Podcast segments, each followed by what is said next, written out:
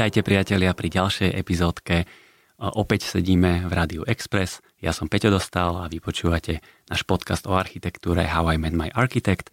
Dnes moje pozvanie prijal veľmi milý mladý architekt z ateliéru Grau, ktorý mnohí z nás poznáme a môjim dnešným hostom bude teda Andy Olach. Čau Andy. Ahojte, čau. Ja veľmi rád začínam tak, že prepájame nejaké epizódy a nedávno som tu mal Baliho Fuzéka, čo je aj tvoj kamoš a jednak ste boli aj v zahraničí spolu na Erasme v Portugalsku. Čiže začníme úplne takto cestovateľsky. On nám trošku niečo povedal o tom Portugalsku, tak aký máš ty z toho zážitok? Bali je veľmi špecifický a zábavný človek, čo, čo asi si mal možnosť zažiť. My sme sa predtým nepoznali vlastne, vybrali nás obidvoch na Erasmus vlastne do Portugalska Bali bol o dva ročníky vyššie v podstate, čiže on bol v inžinierskom, ja v, akože v bakalárskom ročníku, štvrtáku a akože všeobecne musím povedať, že mne to Portugalsko veľmi veľa dalo, lebo ja som bratislavské dieťa, zvyknutý na, na domáce prostredie, žiadne intráky a podobne, čiže ma to tak vykoplo trošku do sveta. A či to bola jedna vec, že dostať sa aj možno do takého nejakého mierneho diskomfortu, ale zároveň mi to veľmi otvorilo akoby obzory, hej, že, že úprimne ten Lisabon nebol možno až tak o štúdiu architektúry, ako o spoznávaní architektúry a spoznávaní ľudí a, a, a podobne. Veľa sme cestovali, veľa sme žurovali, čiže to bolo super. A vravím, s Balím sme boli, sme zdieľali jednu izbu dokonca spolu, takže bolo to veľmi intenzívne miestami. A máš nejakú vtipnú storku takto na začiatok? Tam, bol, tam bolo veľmi veľa vtipných storiek, veľmi, veľmi veľa, ale, ale nemám, ne, nemám asi v hlave nič také úplne konkrétne. Dobre, tak tu máme rovno otázku z publika od uh, Baliho Fyzéka, že či si pamätáš, čo je to KUJ? Ja, jasné.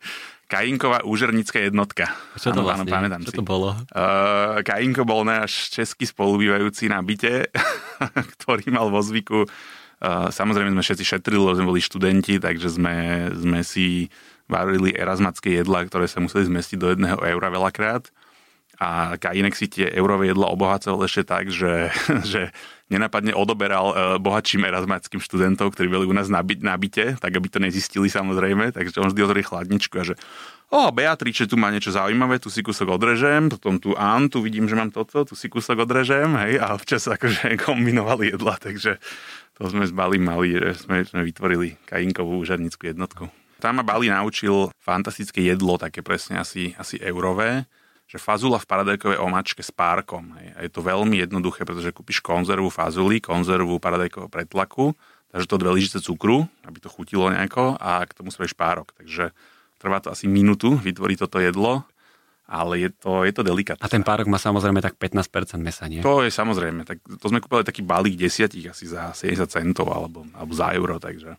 Mhm. Tak ďakujeme za tento tip, ako prežiť v Lisabone. Ale dobre, tak eh, poďme teraz trošičku vážnejšie. Eh, ďalšia zaujímavá téma je, že ty si bol vlastne tiež jeden z Gertlerovcov, nebol si teda diplomant. Tak ako si ho ty vnímal, pretože on vlastne v každom študentovi niečo zanechal? Ja som sa k Ivanovi dostal vlastne v druháku na škole. Takou nejakou náhodou, popravde som nevedel, že o koho úplne ide. Mali sme na výber, ja som bol predtým u, u, u Petra Žalmana a buď som nemohol pokračovať, alebo sa dalo zapísať k nejakému Ivanovi Girtlerovi. A spolužiaci mi povedali, že, á, že to je celkom fajn, že tak chod tam. Tak, e, tak kamarátka ma tam zapísala nejakým spôsobom. A ja sa tak ešte rozhodoval, že či tam alebo tam a potom, že a tak už že, že chcem vyskúšať niečo nové. A vlastne som sa úplne jak slepe kurak zrnu vlastne dostal k nemu. A musím povedať, že No, že bola to veľká, veľká škola aj života, aj škola architektúry. Však on bol dosť brutálny učiteľ teda a údajne my sme ho zachytili už práve v tej jemnejšej fáze, že, že, že býval ešte brutálnejší. Ale ako myslím to v dobrom, že, že samozrejme, že nás veľa drezuroval a hrozne veľa sme museli kresliť. On mal také, že, že, že presne pre týchto študentov ktorý mal prvýkrát, tak museli chodiť kresliť pohybovky, že chodili sme na vlakovú stanicu proste a kresliť ľudí ako keby v pohybe, hej, také rýchle skice, a sme museli mať, neviem, tuším, 20, 20 ľudí nakreslených na každú jednu konzultáciu, akože extra k projektu ešte.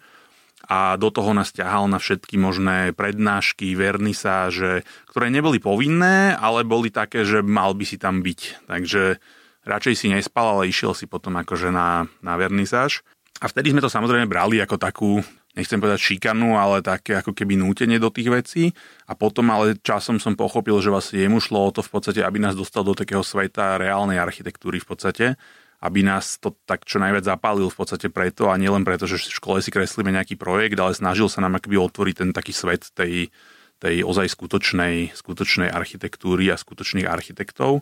Za čo mu teda ďakujem, lebo ja nie som z nejakej architektonickej rodiny v podstate, aj keď ako potom môj brat a sestra vlastne skončili na architektúre, na dizajne, ale nemali sme to akoby u rodičov niekde tak, tak priamo v podstate. Takže, takže pre mňa to bolo super. No. no a prečo si sa vlastne rozhodol byť architekt?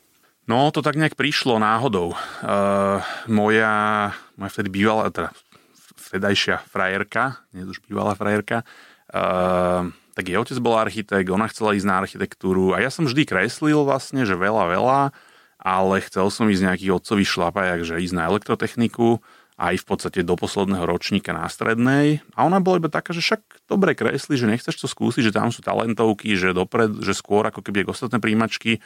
Že vieš čo, že tak idem to skúsiť. Tak som začal kresliť vlastne Prvé boosty a zátišie boli katastrofálne, postupne som sa trošku, trošku zlepšoval a, a nakoniec som tie príjmačky urobil a vlastne potom už ma to začalo tak baviť, musím povedať, že vlastne už som ani neuvažoval nad inou školou a ani som nešiel na žiadne ďalšie príjmačky. Aj preto sa pýtam, pretože viem, že si vyrastal vedľa Skočekovcov, lebo Skočekovci boli jednak vaši susedia, Martin Skoček je plus minus tvoja generácia, takže mal si ako keby vedľa seba rodinu architektov, zároveň netradičný dom, ktorý si veľakrát navštevoval, takže viem si predstaviť, že to v tebe mohlo vzbudiť nejaké také iné myšlienky. Hej, to je, to je pravda, uh, že nemal som architektov priamo v rodine, ale teda, teda mal, som, mal som Maťa, s ktorým vlastne máte o rok starší odo mňa, čiže ako decka sme sa fakt od, ja neviem, od 4 rokov sme sa podľa mňa hrávali na ulici, všade možne. A a presne ako hovoríš, ten ich dom som vždy bral, keď som bol ako malé, malé decko, taký akoby neštandardný, zvláštny, neomietnutý. Uh, bez dverí. Má bez dverí s dvojmetrovým schodiskom na stredovej konzole, bez zábradlia, ktoré sa celé chvelo, keď sa po ňom išlo hore. Oni po ňom behali úplne bežne, ja som išiel po pristene. Uh, ale bol to veľký zážitok, musím povedať, že tak ako keby, že tak proste ja som bol zvyknutý na to, že som býval v takom tom klasickom klasickom byte, ktorý má jednu úroveň v podstate, hej, nemá nejaké prevýšenia, nič. A aj keď som bol teda v rodinnom dome, ale aký máme tam viacero bytov, takže je to akoby taká mini, mini, mini bytovka. Uh, zatiaľ, čo ten ich dom bol, bol veľmi zvláštny, obývačka bola nižšie o tri schody, vstupný priestor mal výšku 20, potom sa to otvorilo také velikánske haly, uh, poschodie zase bolo ako keby iné, čiže bol to taký, taký svet v podstate v niečom, svet zážitkov. Hej, že, že, a veľmi zaujímavý, ako mňa ten dom bavil od malička, že mal som ho rád, ale nevedel som prečo vlastne, že čo to bolo. Až späť som tak vlastne zi, potom, keď som si pozeral nejaké, nejaké fotky, čo v rámci ikon v podstate vznikli v tom dome, tak som si tak spomínal na tie momenty, kde som tam vlastne, ktoré som zažil a už v tom kontexte tej architektúry zrazu. A bol akože natoľko zaujímavý, že aj ty si si možno hovoril, že ty kokšo, že jedného dňa by som možno aj ja chcel niečo podobné?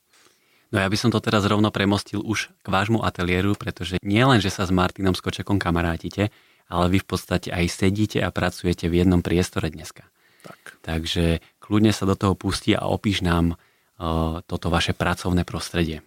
Že kde no. sedíte a ako to tam vyzerá. Ono to tak vzniklo, že vlastne keď som sa v podstate osamostatnil, tak Maťo ma zavolal, oni už akože, ja neviem, pol roka predtým urobili si ateliér v bývalej Cvernovke, ktorý sa volal Zimmerfrei a tam sedelo viacero ateliérov. Sedel, sedel tam Mišo Marcinov vlastne s Labakom, sedel tam Kubo Kolarovič, uh, Mišo Janák tam sedel, uh, Ove Pictures Ovecký, Cina Marcinková, Drevená Helena, čo je...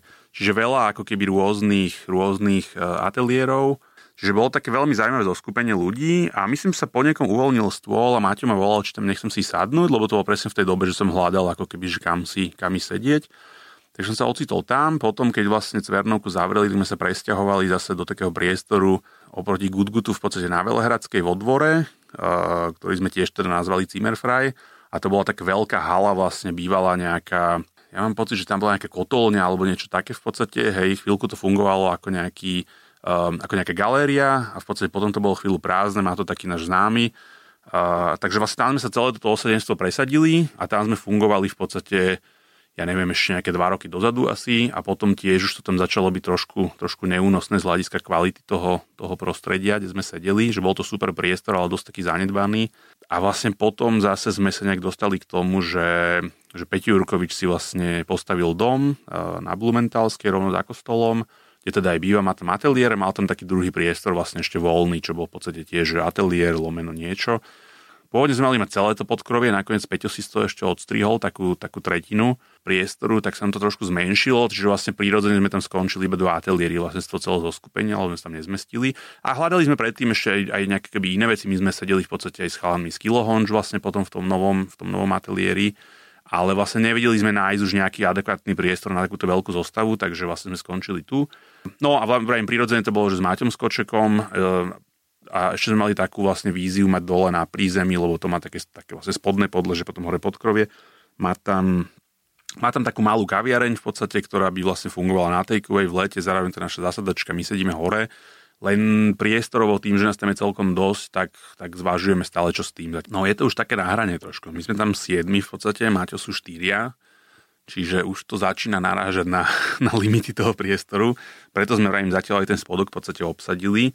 Um, zatiaľ si myslím, že tam vieme, vieme nejak akože fungovať, ale však samozrejme uvidíme do budúcna. Že... Dobre, tak správame teraz ten krok naspäť ešte, že ako ste teda vznikli ako ateliér Grau mm-hmm. s Filipom Marčákom?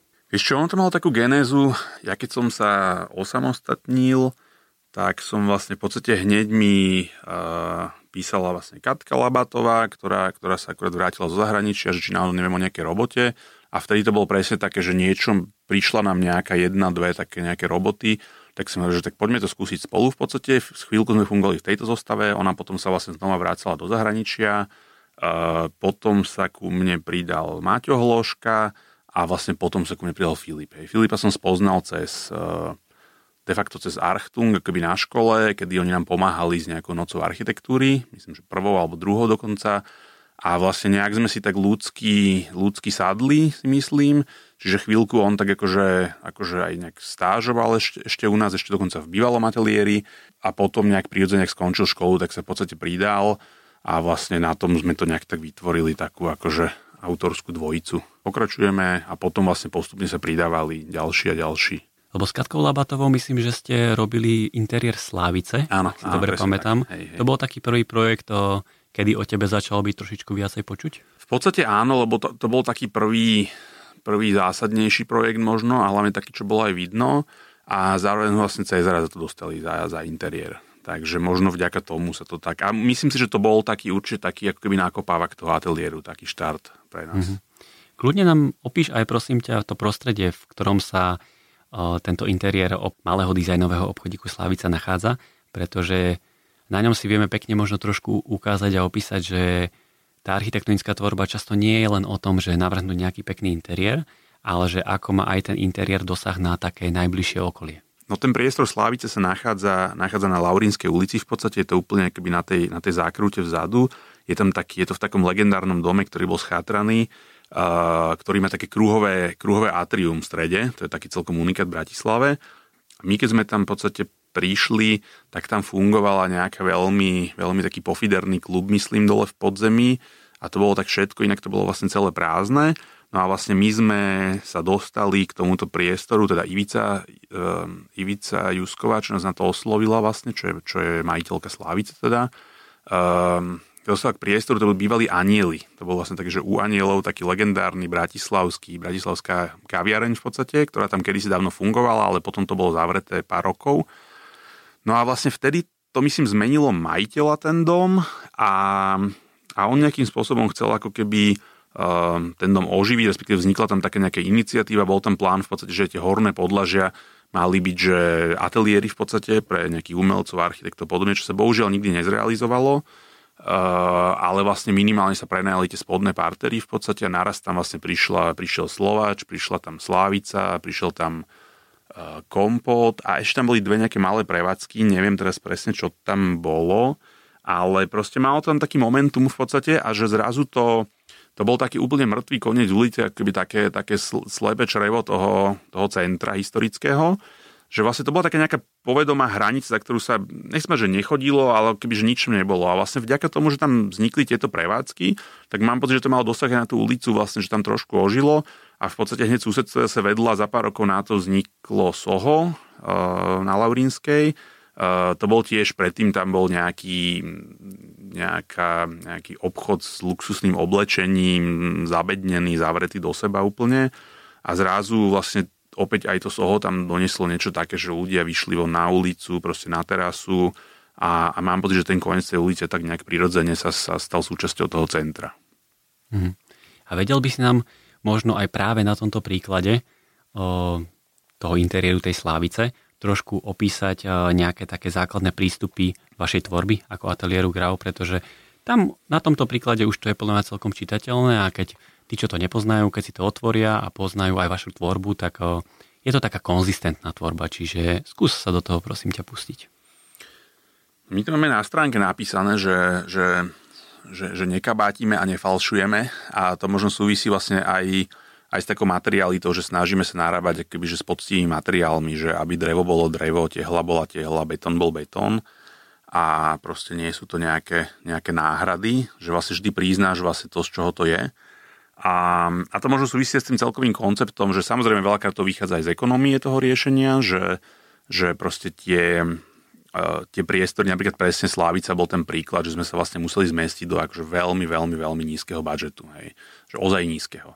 Takže hľadali sme tam ozaj najlacnejšie, neštandardné možno riešenia, skôr to bolo o nejakom akýby nápade.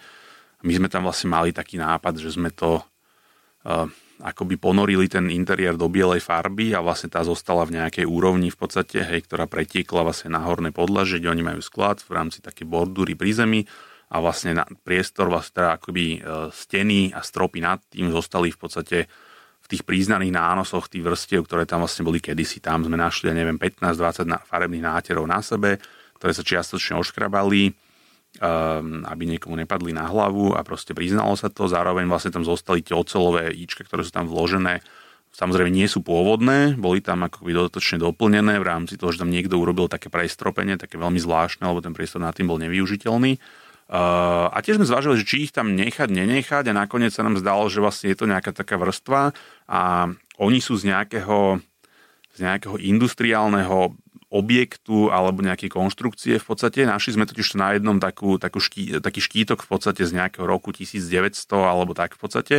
Um, že je to nejaká tabulka výrobcu v podstate. Hej, asi neviem, z Viedne tuším to bolo alebo niekde, niekde takto. Uh, čiže veľmi zaujímavé, ako keby taká nejaká zase, mm, zase, odkaz. zase taký odkaz v podstate. Hej, takže, takže asi tak. Neviem, či to je. Lebo ja som niekde v rozhovore s tebou čítal, že vy robíte úprimnú architektúru. tak čo to znamená? toto je práve možno toto, že, že, že väčšinou vždy pracujeme s tým priestorom takým, jak je a že, že neradí, ja neviem, zadrokartonujeme veci, zatvárame, znižujeme, proste, že, že priznávame vlastne tie priestory tak, jak sú, hej, či už sú to samozrejme rozvody, ale, ale to není, není to samoučelné, teda, že na silu všade musíme priznať rozvody, to vôbec nie. Uh, to je možno o tom, že snažíme sa, že treba je prinavrácať veľa tým, tak pracujeme veľakrát v historických uh, budovách alebo v nejakých rekonštrukciách a, a veľakrát tie tie interiéry sú dosť také sprznené proste rôznymi vostavbami a, a podobne a vlastne priznávame tú pôvodnú geometriu toho priestoru v podstate, že to odstraňujeme a vlastne necháme ten priestor nadýchnúť sa a veľakrát sa stane, že teraz nájdeme tam nejaké rozvody, ktoré tiež tam niekto natiahol v podstate, tak ako keby uh, reagujeme na to, čo tam vidíme v podstate, ale veľakrát to proste priznávame, že príde nám to, že proste je to súčasť zase nejaké vrstvy, ktorá tam prišla. Mm-hmm. Lebo veľmi podobný príbeh Eh, je aj projekt eh, Výklad, ktorý sa ale nachádza v Banskej Bystrici. Eh, o tom si už tiež viackrát rozprával, ale nie všetci ho možno poznajú, takže prosím ťa aj na tejto platforme ho trošku predstav, že o čom bol tento projekt a čo bolo na ňom najdôležitejšie. On má možno podobný príbeh trošku ako Slávica. Uh, oslovili nás takí traja dnes už kamoši z Banskej Bystrice.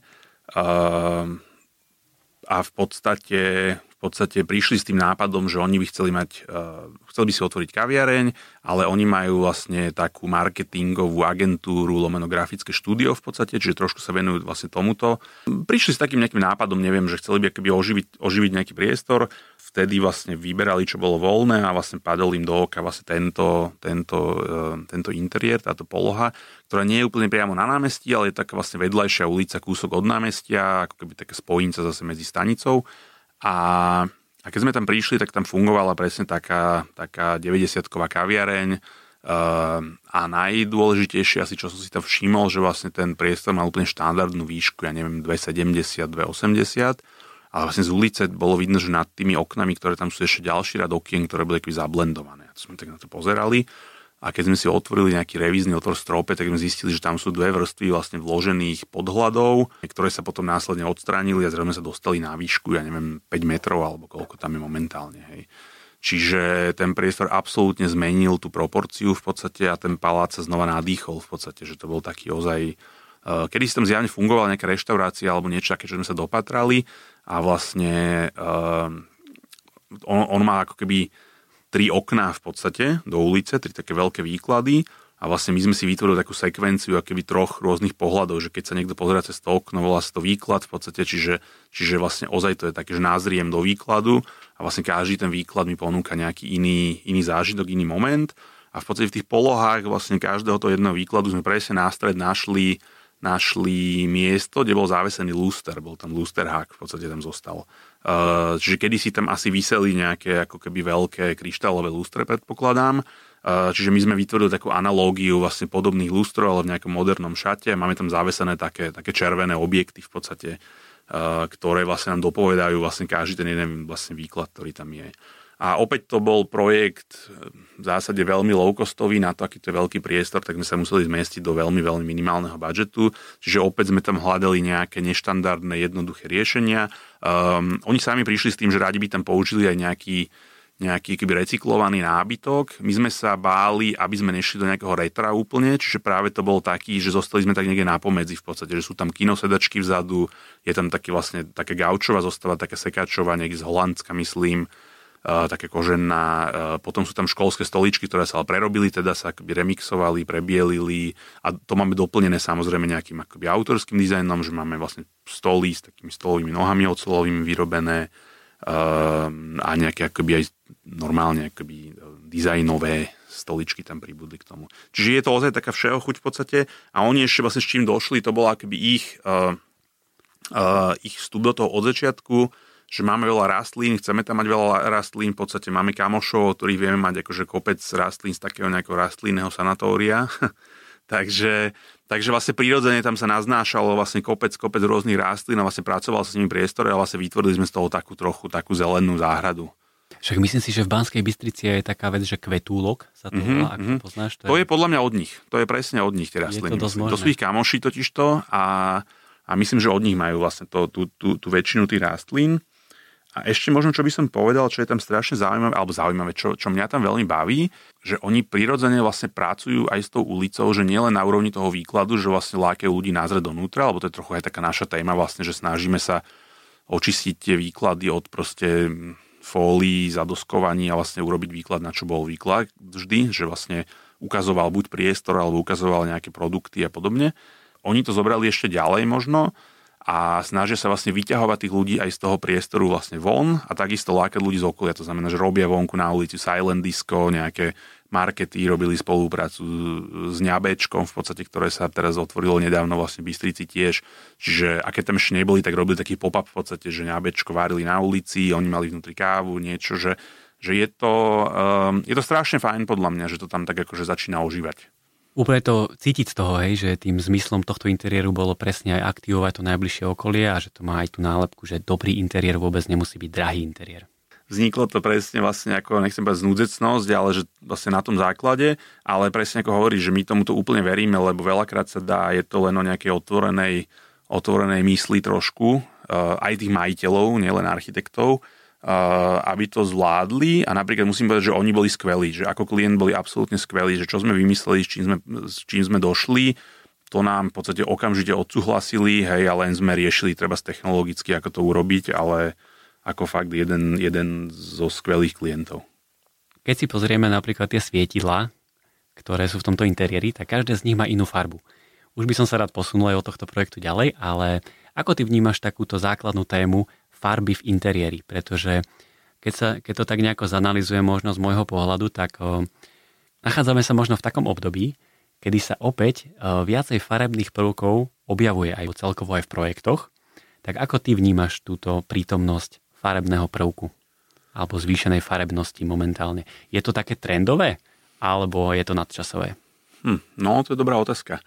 Ja si nemyslím, že za nás to je úplne trendové, že ono zase to vzniklo možno na nejakej, hm, neviem, že sme nejakým spôsobom prirodzene začali pracovať s farbami, uh, ale, ale je to samozrejme veľmi podľa mňa takto, že s tými farbami podľa mňa treba pracovať veľmi citlivo v tých priestoroch, lebo, lebo dá sa to vlastne aj celkom ľahko prehnať. Možno to niekto teraz vníma, že to je náš taký akoby rukopis, že musí byť všade niečo farebné, ale to, to není vôbec pravda, že veľakrát robíme úplne monochromatické interiéry, že vždy to, že to vyplýva v podstate z niečoho, že, že veľakrát to, to možno, možno pomôže vytvoriť také nejaké, ako keby taký nejaký ukotvujúci prvok alebo taký signifikantný prvok pre ten priestor v podstate, že je ako keby uh, zapamätateľný to je možno taká nejaká naša téma, že snažíme sa vlastne robiť um, každý ten jeden projekt, aby bol nejakým spôsobom unikátny. Že, že je taký, že si niečo v ňom zapamätáš. Hej? Že neviem, napríklad um, knihu 500 Brod, ktorý má v podstate taký krajec chleba v podstate uprostred, hej, na ktorom sú úplne na prvú, v podstate na ktorom sú, na ktorom sú poukladané knihy. Uh, alebo takéto, by presne v tom výklade sú napríklad tie svietidlá, že vždy to je taký nejaký charakteristický prvok. Um, Áno, veľakrát tam pracujeme s tou farebnosťou, ale veľakrát tým klientom vlastne vysvetľujeme, že naopak ich tak brzdíme trošku v tom, že kľudne si môžete urobiť úplne monochromatický, monochromatický interiér a naopak tú farbu tam dodáte vy. V podstate, že ten ako keby ten bežný život, že dám si tam farebné vánkušiky, mám tam 4 knihy, každá má inú farbu obálky, kúpim si farebnú vázu a vlastne sú to také vlastne veci, ktoré sa dajú veľmi ľahko obmieniať. Hej. Uh, urobi, samozrejme, urobiť si farebnú kuchyňu napríklad je dosť také ako keby veľké a zásadné rozhodnutie, pretože budem sa na ňu pozerať dosť dlhú dobu a není také ľahké ju vymeniť. Alebo teda je, ale je to relatívne drahé. Hej. Podľa mňa je aj dôležité sa naozaj vyhnúť trošku takej trendovosti, pretože za 10 rokov to možno by sa to tvárilo, že už to je trošičku out a to podľa mňa není akože váš zmysel ako šikovných architektov. A keďže ste aj mladý kolektív, tak podľa mňa úplne prirodzene mladých ľudí to trošičku tak ťahá si otvoriť Pinterest a teraz to tam tak nakúkať a trošičku tak sa tým až príliš niekedy inšpirovať. A, lebo je to strašne silný nástroj v dnešnej dobe, tak akým spôsobom sa vy trošičku vyhýbate práve tejto trendovosti? Akože asi sa jej úplne nevyhneme samozrejme, lebo presne ako hovoríš, proste tým, že sledujeme vlastne to súčasné dianie v architektúre, tak asi, asi prirodzene sme všetci nejakým spôsobom ovplyvnení. Áno, samozrejme, ja už som možno trošku, trošku starší, takže možno už som už z tohto, z tohto vyrástol a snažím sa to brzdiť niekedy práve, práve v ateliéri. A je to presne kvôli tomu, čo hovoríš, hej? že veľa tých vecí môže sa stať, že budú módne v podstate. Môžu byť aj nadčasové. Samozrejme, ten náš zámer je urobiť tie veci nadčasové v podstate. Že, že napriek tomu, že to je nejaká výrazná farebnosť, nejaký charakteristický tvar, tak chceme, aby sa z toho stal nejaký signifikantný prvok, ktorý kľudne vydrží proste 10, 20, 30 rokov a stále bude ako keby dobrý. Hej. Tým, že sme architekti a nie sme interiéroví dizajnéri, tak, e, tak sa snažíme, aby tie veci boli, boli akoby architektonické. Hej. Lebo presne vidíš, že vlastne je tam taká krehká hrana a potom už možno nejakí, nejakí naši kolegovia vlastne viac spadajú do toho, do toho princípu interiérového dizajnu. Hej. Čo je už niekedy že na také hrane s, s dekoratérstvom, alebo jak to povedať. Hej. Uh-huh. A čo je princíp a... interiérového dizajnu? Jasné, však tá hranica je veľmi, nie je ono to prirodzene jedno prechádza do druhého. Uh, je, je to možno o tom, že, že my viac, ja neviem, že keď robí, keď robí náhodou nejaký interiér dizajner, tak to tam vidíš proste, hej. Keď robí architekt, tak tiež to tam vidíš, alebo väčšinou to vidíš proste, hej. Lebo každý má úplne, úplne iný, iný prístup k tomu, iný, iný, iný koncept ako keby. A, a pre mňa to je práve o tom, že o tej podstate toho priestoru, že vlastne vždy pracujeme s tým, s tým daným priestorom, čo máme a neurobíme to, že ho zabalíme do niečoho iného a vytvoríme v ňom nejaký úplne iný priestor. Keby, hej. Že vždy tam cítiš proste to, to, to čo to je, to, tá, vlastne tú stavebnú podstatu toho celého. Hej. A, a veľakrát ten dizajn pracuje možno aj s tým, že menej sa púšťa do tých stavebných zásahov a skôr akoby vytvára taký ten, taký ten povrch cez to celé. Hej. Že to vlastne zabalí do niečoho a vlastne celé to len tak ako keby vysklada z veci. A tým nechcem povedať, že to je zle, že to je proste to úplne iný, iný prístup, iný princíp. Hej.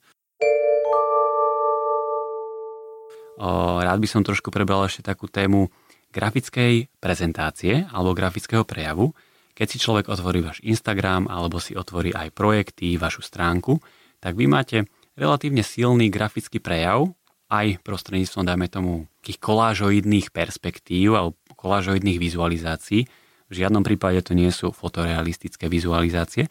A tam sa práve že tiež objavujú takéto farebné prvky. A viem si predstaviť, že ty ako keby, keď skladáš aj tú vizualizáciu, tak to už je taký ten kúsok tej grafiky alebo taký ten umelecký vstup do toho. Čiže aj tam ja vidím možno také prepojenie aj tej farby v interiéri, čo si teraz spomínal. Presne tak, však to je možno, to je možno niečo, čím sme čím sme taký viditeľní alebo akoby snažíme sa, snažíme sa byť. A to, to vzniklo možno tak, že sme si nejakej, e, v nejakej fáze povedali, že nás nebavia už také tie klasické vyčančané fotorealistické vizualizácie. Jednak nebavia ako keby robiť, ale zároveň to je možno trochu aj o tom, že že schválne tým, tým klientom sa snažíme prezentovať viac koncept, aby vlastne aj pri tej štúdii vnímali skôr ten koncept, akoby tú hlavnú myšlienku, ktorú tam chceme urobiť a menej sa sústredili už na úplne konkrétne veci. Lebo tá vizualizácia samozrejme potom zvádza k tomu, že že ten klient už tam vníma nejaké, ja neviem, drevo na podlahe, odlesk toho dreva, nejakú konkrétnu materialitu, konkrétne prvky a viac sa sústredí už potom na to, ako keby rieši si to, že ako to vyzerá, respektíve potom veľakrát môže konfrontovať vizualizáciu s tou realitou, keď sa ako keby ten priestor zrealizuje a je z toho prekvapený, že prečo to drevo není rovnaké, ako to, čo mám, to, čo mám na obrázku, hej, a, a podobne. A, a u nás to je tak, že veľakrát tie projekty sa vyvíjajú, že neskončia pri štúdii, ale proste vyvíjajú sa ďalej, hej, že veľakrát, či už to je o tom, že reagujeme na nejaké veci, ktoré zistíme na stavbe, veľakrát sa stane, že ja neviem, samozrejme dopredu sa snažíme si čo najviac ten priestor preskúmať, ale nie vždy sa dá samozrejme spraviť sondy do stien a podobne. A občas sa stane, že nám ide stredom niečo rúra, o ktorej sme nevedeli treba a musíme ňu reagovať. Hej. Ale veľakrát nie, nie, len, nie len akoby táto stavebná podstata, ale veľakrát aj, aj samotná materialita, farebnosť sa proste vyvíja v čase a s tými klientami to konzultujeme, vzorkujeme tie veci v podstate a veľakrát ten výsledok dopadne proste trochu inak, jak bol, jak bol vymyslený. A že, že opäť to je dobré a a keď ten klient má tú, má tú fotoreál vizualizáciu, tak sa na ňu veľmi upne. Hej? A už to bere, že tak to vlastne má byť. Hej? Ale vie si napríklad ten klient e, vždy prečítať tú kolážoidnú vizualizáciu, že rozumie tomu obrázku, lebo niekedy je to naozaj až, taká abstrakt, až taký abstraktný obrázok, kde je pokrivená perspektíva. My architekti tomu samozrejme rozumieme, ale že či tomu rozumie aj ten nearchitekt. Mm-hmm. Uh, takto, my, my, my vždy robíme minimálne jednu, jednu normálnu koláž, ktorá je v štandardnej perspektíve a potom robíme takú axonometriu uh, a tá je práve, ako hovoríš, to máme teraz také uh, taký nový objav, že robíme takú presne takú rozsypanú, ako keby um, rozsypanú perspektívu poskladanú z tých prvkov, ktoré tam vlastne sú. A áno, samozrejme, ako hovoríš, nie je to, nie je to možno úplne čitateľné pre všetkých, ale to je opäť možno taký nejaký náš vizuálny výstup, ktorý vlastne ukazuje tú, ten hlavný princíp v podstate, hej, ten zámer v tom projekte, ale samozrejme s tým klientom e, štandardne si otvárame SketchUpový model a prechádzame sa po tom priestore, ukazujeme mu tie veci, hej, čiže, čiže síce dostane na konci nejakú štúdiu, ktorá je zobrázkovaná, ale on ten priestor pozná vlastne dopredu relatívne dobre, hej. A nehovorím, že, že sa absolútne vyhýbame výzoškám, že že občas sa stane presne, že je nejaký klient, ktorý proste to potrebuje vidieť trošku, trošku viac, takže samozrejme niekedy robíme vizualizácie, alebo máme potom nejakého keby komerčného klienta, kde tie vizualizácie sú trochu nevyhnutné. Hej. Toto som si ja napríklad na vás všimol, keď ste robili súťaž na kúpele Grösling, kde ste postupili do takého najúžšieho výberu. Tam presne ten váš grafický prejav bol zrazu trošičku iný, že už som nevidel tie klasické kolážoidné vizualizácie, ale už tam bol taký medzistupeň medzi niečím fotorealistickým, tak e, bol to teda zámer? Hej, bol to zámer, tam napríklad v prvom kole sme mali koláže, tam sme išli, išli iba kolážami a tým, že vlastne postupili do druhého kola e, medzi, tuším, 5 ateliérov, ktoré, ktoré vlastne išli ďalej, tak tam sme sa veľmi rozhodovali, ale myslím si, že komentár tej poroty nám tuším aj napísal niečo také, že ako keby že potrebovali by vidieť väčší, väčší detail vlastne priestorový, hej, čiže tam sme sa prirodzene rozhodli, že v tej miere už tá koláž možno prestáva byť trošku výpovedná, respektíve, že treba ísť akoby trošku viac do tej reality v podstate, lebo to je to, čo asi oni chceli vidieť a zároveň možno aj marketingovo, že potom keď akoby idú von tie obrázky v podstate medzi, medzi verejnosť, tak samozrejme verejnosť vie lepšie čítať. Ale boli to vizualizácie, ktoré sme si robili priamo u nás v ateliéri, takže neboli to tiež nejaké super fotoreál, bolo to skôr o nejakej atmosfére vždy z toho daného priestoru. Ale veľmi rád by som ešte chvíľočku ostal práve pri tejto téme Grösling, aj keď vy ste teda získali odmenu. Si zatiaľ jediný host, ktorého mám v podcaste, ktorý toto zadanie robil, tak e, bol by som veľmi rád, keby si trošičku povedal poslucháčom, Aká je dôležitosť rekonštrukcie tejto stavby v rámci Bratislavy, pretože nedávno e, sa zrekonštruovala a dokončila Slovenská národná galéria, čakáme teraz na jej otvorenie. No a toto je druhá veľmi významná stavba, ktorá je relatívne blízko. Tak e, aký význam ty vidíš v tejto rekonštrukcii? No presne ako hovorí, že je to, je to podľa mňa taký dosť ako keby unikát, že mať v strede mesta takéto kúpele. E, samozrejme Budapešť je napríklad plná takýchto kúpelov, ktoré sú v podstate po celom, po celom meste. E, ale u nás tým, že nie sú nejaké termálne prámene a, a podobné, tak vlastne to boli jediné takéto kúpele, aspoň, aspoň čo, čo viem, tak jediné, ktoré fungovali historicky vlastne veľmi, veľmi, veľmi dávno. V podstate bolo také miesto, kde ľudia sa chodili de facto kúpať z celého mesta. Uh, ja ako dieťa si dokonca pamätám, že som bol v tých kúpeloch, keď ešte fungovali. Mám taký záblesk z tých vnútorných bazénov. Tam kúpal? Hej, hej, vážne, vážne. Ale musel som byť úplne malý, predpokladám, že som mal, neviem, 5-6 rokov alebo tak, kedy zavreli. Neviem presne, kedy zavreli. Ale, ale mám tento zážitok v podstate, že pre mňa to bola trošku aj taká osobná téma. Možno, že ten dom som vlastne poznal a zažil ako dieťa. A presne ako si hovoril, že to je jak, jak galéria, že, že kedy najbližšie sa takýto vlastne, takáto stavba zrealizuje u nás. A tá súťaž podľa bola veľmi, veľmi dobre postavená, s veľmi dobrou porotou, čiže prišlo nám to úplne prirodzené, že to je vlastne, a ešte ja ako Bratislavčan v podstate mi to prišlo úplne prirodzené, že ten dom musíme robiť. Že sú... Ale bolo by super, keby sa to čím skôr podarilo. Ty tú budovu máš vlastne na satu, tak e, čo je na nej také priestorovo najzaujímavejšie? No ja si myslím, že to sú práve tie, tie pôvodné bazénové haly. Že či už vlastne tej, toho, toho veľkého bazénu, ktorý zámerne, to je taký fun fact, ktorý možno nie všetci vedia, že zámerne to nebola 25 bazén, ale bola to myslím iba nejaká 22 uh, pretože nechceli, aby, tej, aby sa tam vlastne mohli, mohli konať plavecké preteky.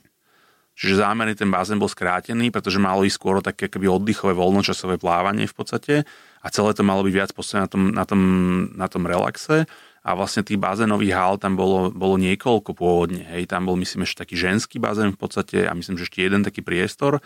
Potom tam vlastne pribudla, neskôr tam pribudol taký priestor s takými tromi, tromi bazénmi. Myslím, že dva boli s teplou vodou, jeden so studenou vodou, s takými ako keby šezuholníkovými, veľmi, veľmi zvláštnymi. Čiže skôr to je možno taký, taký zaujímavý organizmus vlastne, že, že ono postupnými adíciami a prestavbami vlastne ten dom stále niečo na ňom vznikalo, pribúdalo, e, sú tam akoby rôzne, rôzne fázy, fázy prestavby. Je tam vlastne to, to, tá, tá Weinwurmová časť v podstate, ktorá, ktorá vznikla akoby z Vajanského nábrežia, tá prístavba. A čo bolo hrozne, alebo veľmi náročné pre nás, bolo nejakým spôsobom rozklúčovať ten dom a vytvoriť tam vlastne tú prevádzku, aby to fungovalo celé, hej. Priznám sa, že nefungovalo nám to možno úplne 100% a možno práve to bola jeden z tých vecí, prečo sme potom ako keby sa nedostali dostali vyššie, lebo to, bolo to veľmi náročné na prevádzku, hej, že, že jednak to bola vlastne kombinácia, že kúpelov e, s nejakým saunovým svetom e, versus knižnica v podstate e, v tej akoby vedľajšej budove a, no a vlastne vytvoriť tam tú, tú, tú celkovú logiku toho, že kde je hlavný vstup, čo je nejaký ten akoby zásadný priestor, tak s tým sa veľmi, veľmi dlho trápili v podstate. Kým sme vôbec načítali ten dom a ako keby rozklúčovali si ho. Vaša ambícia je sa trošku posunúť aj do tej vyššej mierky alebo do tej väčšej mierky? Určite áno, ale nie, nie asi úplne do takej developerskej mierky, že neláka ma robiť 10 bytových domov niekde uprostred lúky. To, tam, tam si nemyslím, že sa úplne cítime, že skôr nás baví robiť takú tú, jednak robiť v kontexte, to znamená, že veľmi nás baví aj rekonštrukcie, práve takéto náročné zadania, kde musíš rozmýšľať vlastne nad tou že máš tam už danú nejakú podstatu, ktorej sa musíš chytiť a nejakým spôsobom ju sfunkčniť. a, a, a doplniť prípadne, alebo aj ubrať veľakrát. Čiže skôr možno takáto mierka, respektíve potom možno nejaká menšia mierka takých bytových domov alebo nejakých takýchto, takýchto stavieb, kde vieš mať stále ten detail pod kontrolou trošku. Pretože keď robíš pre väčšieho developera, tak veľakrát ten, proste ten dom sa stáva Excelová tabulka v podstate a od začiatku sa to prepočítava, prepočítava, optimalizuje a veľakrát z toho vlastne vypadne taká, taká škatula trochu iba. Lebo keď robíš pre väčšieho developera, tak je tam zároveň aj viacej ľudí, s ktorými musíš komunikovať. To sa tak aj hovorí, že vtedy vznikne najlepší priemerný návrh.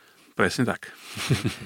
a je to, je to možno samozrejme ešte o tej dĺžke toho procesu, že že veľakrát tie projekty trvajú ešte pri, pri nastavení slovenskej legislatívy a úradov trvajú proste 3, 4, 5, 6, 7 rokov a, a viem si predstaviť, že veľmi ťažké udržať proste pozornosť na jednom projekte 7 rokov. Hej. Že to je zase akoby v úvodzovkách výhoda týchto našich, našich malých alebo menších zadaní, že sa nám tam toho, toho mele v priebehu roka veľmi veľa veľakrát vidíme ten výsledok relatívne rýchlo a máme z toho rádosť aj takú keby tú spätnú väzbu v podstate, že sa niečo podarilo.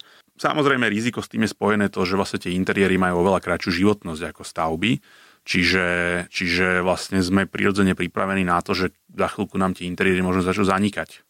Zatiaľ sa to ešte nedeje, ale, ale ako keby je to prirodzená súčasť určite. Uh-huh. A tomu sa vlastne vôbec nedá vyvarovať, nie? lebo ty chceš urobiť kvalitný interiér, čo najlepšie ako vieš, z kvalitných materiálov. Ale ak tá životnosť jeho môže byť 3 roky, lebo tá firma príde nejaká korona, hoci čo, ty toto vôbec nevieš ovplyvniť, to je vlastne strašne aj neekologický prístup. No je to tak, je to tak, ale vravím, musím povedať, že nám sa toto ešte nestalo, že, že asi, asi aj tí ľudia, ktorí si nás hľadajú, nejdu do toho nejak špekulatívne, Nehovorím, že to je len o tom samozrejme, veľakrát sa stane, že dobrý koncept sa proste bohužiaľ niekedy nechytí, ale že musím povedať, že máme celkom šťastie, že vlastne veľakrát nás oslovujú ľudia, ktorí hlavne pri tých verejných interiéroch prichádzajú s nejakým úplne novým konceptom alebo s niečím novým v podstate a my im tak keby spolu pomáhame budovať ten biznis do istej miery, lebo im definujeme nejakú, nejakú identitu v podstate vizuálnu, ktorú im spolu vytvárame. Samozrejme, že oni tam majú veľkú mieru na, tej, na tých či už službách, ale na tom produkte, ktorý predávajú, ale ako keby zo skúsenosti, že proste viacero tých tých konceptov, ktoré sme vytvorili, sú života schopné a to je možno práve aj tá, akoby tá, tá ekológia, alebo jak to povedať, v podstate, že keď vznikne dobrý koncept, tak vydrží oveľa dlhšie, si myslím. Je tam dôležité povedať, že, že čo to je za interiér, že pokiaľ to je akoby súkromný interiér, že niekto si robí svoj vlastný byt napríklad, tak tam možno tá ekonomia je... Hm, není možno až tak dôležitá. Samozrejme je dôležité z hľadiska toho, že, že koľko má, koľko má ten, ten klient peňazí, ale robí si to pre seba, čiže vlastne nezarába na tom, ale pri tých verejných interiéroch napríklad, alebo teoreticky súkromných, pri nejakých bytoch, ktoré sú náprenájom a podobne, tak samozrejme ja, ja si myslím, že to je taká aj trochu taká spoločenská zodpovednosť vlastne sa k tomu postaviť tak, že v podstate tie veci musia, musia fungovať aj ekonomicky.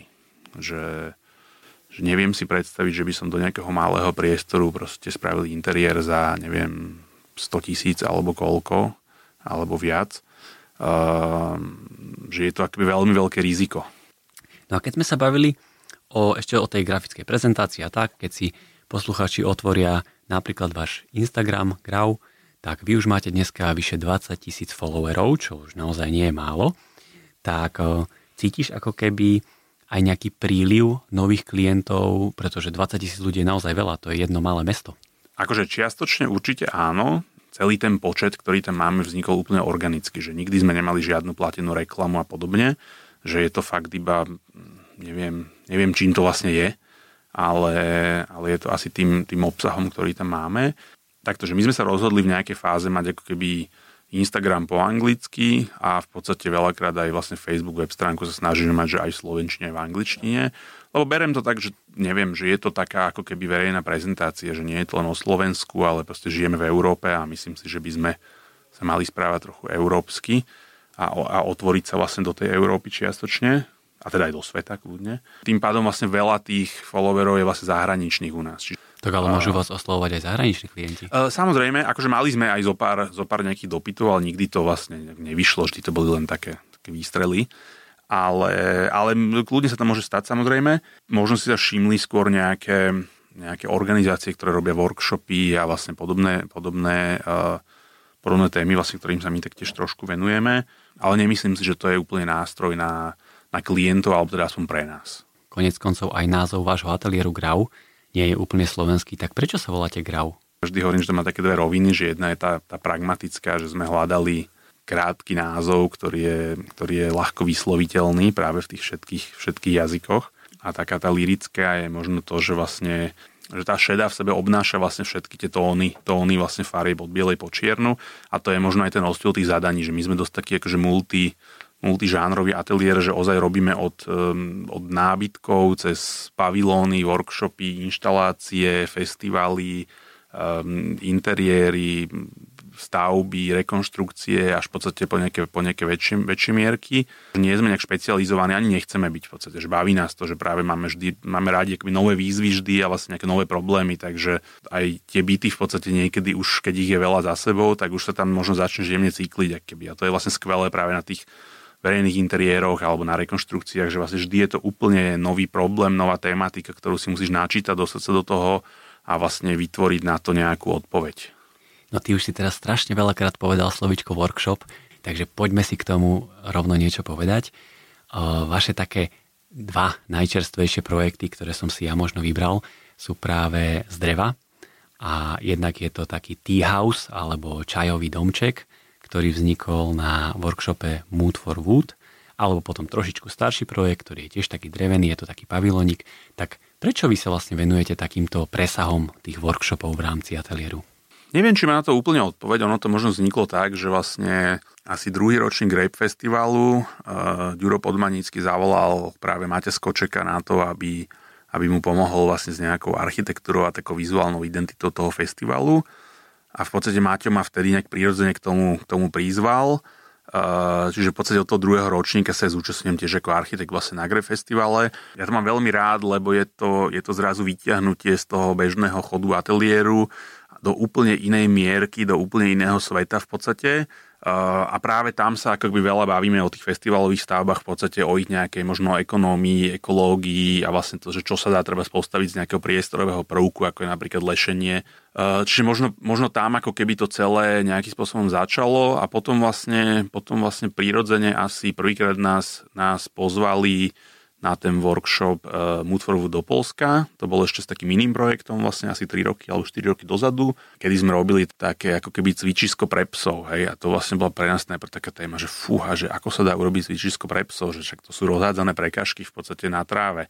A vlastne čím sme sa o tom viac bavili, tak sme vlastne vytvorili taký, sme to nazvali, že funkčný monument, že to bol vlastne objekt, ktorý na jednej strane pôsobil ako socha a taký nejaký ako keby vizuálny atraktor v podstate, tej lokalite a zároveň vlastne to boli akoby prekážky zabudované v podstate v tom jednom objekte, čiže vznikla z toho taká, taká jedna, taká drevená, drevená inštalácia, že čo je skvelé na tých pavilónoch, že vlastne relatívne rýchlo ich vymyslíš, rýchlo ich postavíš a ešte chcem povedať, že čo je celkom dôležité, že veľakrát to je také, že aj my sami si vlastne vyhrnieme rukávy a ideme to stavať. Hej. Že vlastne to je veľké to zadanie v podstate, že to, mhm. čo si vymyslíš, to si aj postavíš. No, čiže veľmi nás to baví, myslím si. Len treba vtedy zavrieť office a popri tej každodennej rutine a termínových tlakoch zrazu si týždeň preč. Presne tak, je to, je to príjemný oddych pracovný, nie je to veľmi ekonomické teda samozrejme, ale už sme si na to nejak zvykli a snažíme sa to potom niekde dobehnúť. Hej. Ešte, ešte tu mám takú tému, že v rámci prezentácie projektov je veľmi dôležité aj dobré projekty nafotiť. No a vy spolupracujete s Matejom Hakárom, čo nebojím sa povedať, že je taký váš dvorný fotograf, lebo však ste kamoši, máte veľmi dobré vzťahy. Matej Hakar tu bol u, mňa v podcaste, takže jeho som už vyspovedal. Tak povedz mi prosím ťa za teba alebo za vás, že aká je spolupráca s Matejom Hakárom? My sme sa vlastne spoznali, ja neviem, nejaké 2-3 roky dozadu v podstate, kedy pre nás fotil, fotil úplne prvú vec. Myslím si, že sme si ľudsky tak veľmi, veľmi sádli. Uh, on je taký akby veľmi pokojný, rozvážny a veľký pedant, myslím si, že, že tie jeho fotky, že je tam cítiť, že nad tým strávi dosť veľa času, aj keď to tak možno nevyzerá, že, že ozaj tie kompozície veľakrát treba nájsť a treba si dať ten čas v podstate uh, s, tým, s, tým, s tým nájdením toho správneho, toho správneho pohľadu. A, a, a presne, si povedal, že my sme vlastne, že, že mňa veľmi baví to, že to nie je len taká tá profesionálna spolupráca, ale že sme predovšetkým kamaráti a veľakrát sa stretávame mimo, mimo pracovných záležitostí, dokonca mu teraz robíme jeho vlastný byt, na ktorý som oslovil, čiže, čiže úplne to má také ako keby iné presahy a veľa sa spolu bavíme, veľa diskutujeme, čiže a, a ono to je možno aj o tom, je tu, je tu veľa, ja si myslím, že tu je veľa šikovných fotografov, či už u nás, alebo ja neviem, v Čechách alebo podobne, ale mne sa zdá, že je relatívne dôležité v podstate mať takú, ako keby, že keď ten ateliér chce nejak prezentovať, tak mať taký ako keby jednoznačný alebo, alebo taký, taký rovnaký výstup v podstate. Že tie veci vlastne sú nafotené jedným, jedným jazykom, jedným princípom a vtedy to je podľa mňa dobré, akože, že, že je to vidieť ozaj.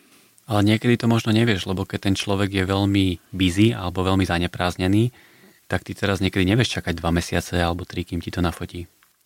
To, to je pravda, to je pravda. Ja si myslím, že my sa vieme vždy tak nejak spoločne, spoločne dohodnúť, že s Matejom sa nám to ešte, ešte nestalo. Veľakrát tie veci fotíme po relatívne dlhej dobe. A tým nechcem povedať, že, ne, že, že, že je problém mať fotky od niekoho iného vôbec. A máme samozrejme, fotili sme vlastne predtým aj uh, Nora Jakub vlastne, čo sú Čaprnkovci, čo sú naši tiež super kamaráti v podstate takže, takže ktorí podľa mňa tiež, tiež skvelo fotia. Tam je to možno skôr o technike samozrejme, že predsa len fotograf, ktorý fotí architektúru, tak má úplne iné technické vybavenie. Stojí to veľmi veľa peňazí tá rôzna sada tilt-shiftových objektívov a v podstate celá tá technika. Takže ako keby je to aj veľká investícia, ktorú si my v rámci ateliéru nevieme úplne dovoliť. Ale fotíme si, niektoré veci si fotíme aj sami v podstate. Teraz fotí Filip. A to práve, že celkom aj oceníš práve v malých priestoroch a v malých interiéroch, nie? Lebo tam, keď namieríš foťák, taký základný, tak on ti toho vlastne veľa často nevie odfotiť. A... Akože Matej má veľmi vychytanú aj tú, tú, tú samotnú technickú stránku tej fotografie, že tá fotografia je ozaj dokonalá a výhoda toho tilt shiftu je ozaj to, že ti ako keby neskresluje nejakým spôsobom a vie si vlastne ten záber posunúť ešte v podstate. Mm-hmm. Takže, takže tú kompozíciu si on vie ozaj nájsť úplne nápresno v podstate a on sa snaží, on sa snaží minimálne zasahovať do tých fotiek vo Photoshope v podstate, že tá postprodukcia je ozaj možno nejaké farebnosti, ale nie je to veľmi o nejakom dorovnávaní a, a retuši, hej. Netvrdím, že sa, že, že sa nestalo, že sme niečo retušovali, ale snažíme sa my akoby minimálne do tých fotiek zasahovať už v dnešnej dobe. Keď tu sedel Matej, tak som sa ho pýtal, že ako vlastne vyzerá ten proces toho fotenia. Teraz tu sedíš ty ako architekt, tak aj teba sa to samozrejme musím opýtať, že keď on ti ide nafotiť projekt, alebo vám ide nafotiť projekt, tak eh, ty mu dávaš nejaké zadanie. Ale ako veľmi už ty máš tú predstavu tých kamier, pozícií, že toto potrebujeme odfotiť, tu, no, vidno ten základný koncept a akú mieru voľnosti mu ty dávaš? Ja si myslím, že my mu dávame relatívne veľkú voľnosť, že, že nie sme práve taký ten typ, typ architektov, že by sme mu stali za chrbtom celý čas a posúvali ho doprava doľava o 5 cm. Uh, jasné, môže sa stať, že možno nám niekedy ujde taká ako keby zásadná kompozícia, ale berem to, že Častokrát to je jeho autorský vstup do toho celého v podstate a veľakrát nájde kompozíciu, ktorú nepoznám v podstate, že ktorá je pre mňa úplne nová. Väčšinou to prebieha tak, že si sa spoločne o tom dopredu porozprávame, prípadne mu ukážem nejaký, ja neviem, pošlem mu treba spôdoríz alebo ukážem mu nejaké obrázky. Jasné, niekedy možno máme nejaké charakteristické charakteristické momenty, ktoré chceme zachytiť, že buď mi pošlem ja nejakú moju fotku, ktorú som si iPhoneom fotil proste počas toho, jak som jak som na tú stavbu chodil napríklad, hej, a ktorú by som mal rád, alebo prípadne sme mali, ja neviem, um, v SketchUpe sme mali nejaký taký moment, že, že toto je ozaj to, to ako keby to, to dôležité, čo tam potrebujeme mať. Ale kedy som tam s ním býval celý čas, teraz, teraz schválne musím povedať, že robím to, že vlastne sme tam vždy na začiatku spolu, nejakú hodinku, dve možno, kedy aj trochu upratujeme tie priestory, lebo predsa len tá, tá, tá fotka architektúry by mala byť relatívne čistá, pretože je tam vlastne vidno ten, ten, eh, ten samotný koncept alebo tú pointu v podstate. Hej. Ja mám rád tie interiéry zabývané, vôbec mi to nevadí a myslím si, že robíme interiéry, ktoré znesú to zabývanie práve, to znamená, že znesú aj bordel, ale bohužiaľ na tej fotke je dôležité, aby to bolo relatívne čisté a, a, a upratané, lebo vtedy to vynikne. No strašne som zvedavý, ako dopadne ten byt, ktorý mu vlastne robíte, pretože to je podľa mňa taká špecifická spolupráca, lebo zrazu robíte niečo vy pre neho, on pre vás, zároveň musíte spolu teraz trošku inak spolupracovať, tak to som naozaj veľmi zvedavý. To, to aj ja. nie, je to, nie je to úplne jednoduché, ale teraz ako keby na, nie, nie na úrovni e, vzťahu s ním, ale vzťahu so stavebnou firmou, lebo máme tam trošku problémy, takže... A zase je to strašne sympatické, že vlastne on spolupracuje s veľkým množstvom architektov a vybral si práve vás na ten Ja sa z toho veľmi teším, veľmi sa z toho teším, že si vybral práve nás a práve možno to je o tom, aj čo sme sa spoločne bavili, že práve o tom akoby ľudskom vzťahu, ktorý máme medzi sebou, že veľmi otvorenom, čiže bavíme sa úplne o všetkom v podstate. Takže a, a, a cítim tam samozrejme, že on rieši to, čo rieši vo fotkách, tak to rieši vo svojom byte, to znamená nejakú osovosť a akoby, aby tie veci sedeli, hej, že, že má tam také svoje vlastne momenty, ktoré do toho vkladá. Uh, ale myslím si, že to je veľmi dobrá spolupráca. Poďme sa presunúť trošičku ďalej. Cestuješ ty napríklad za architektúrou? Viem si predstaviť, že keď je architekt, čím je architekt starší, tak tým sa niekedy aj mení práve toto jeho cestovanie za architektúrou a možno aj za akým typom architektúry cestuje. Tak ako to máš ty? No keby som to mal povedať tak všeobecne, tak ja, ja všeobecne veľmi veľa cestujem, alebo snažím sa veľa cestovať. Odkedy máme deti, tak e, je to samozrejme trošku, trošku obmedzenejšie momentálne, ale vždy sme sa snažili veľmi veľa e, behať po, po svete. Uh, pretože si myslím, že práve takéto akoby za, zažitie, uh, zažitie tých priestorov alebo, alebo architektúry je, je dôležité, ale je to presne ako si povedal, že keď som bol mladší, tak možno som bol veľmi taký, že som si robil itinerári, že do každého miesta, kam som išiel, som presne mal zmapované, aké tam sú aktuálne realizácie alebo nejaké zásadné veci, ktoré sa tam postavili a išli sme ich pozrieť všetky. A čím som starší, už, už ma to menej baví, tak akože loviť tú architektúru a skôr skôr tie mesta zažívam tak úplne prirodzene, že baví ma skôr ten mestský život a to prostredie, v podstate ten kontext. A veľakrát narazím na niečo, že aha, tento dom poznám, ale že vôbec ho nemám, nepripravil som sa ako keby dopredu a skôr ma baví to akoby takéto spoznávanie a objavovanie. Viem si predstaviť, že keď cestuješ s rodinou, tak asi ich neru, neťaháš za ručičku, že musíme vidieť toto, toto, toto. Ale že keby si teraz cestoval sám, alebo s nejakým, že s Filipom sa vezmete na nejaký 3-4 dní, tak ako by vyzeral takýto arch trip?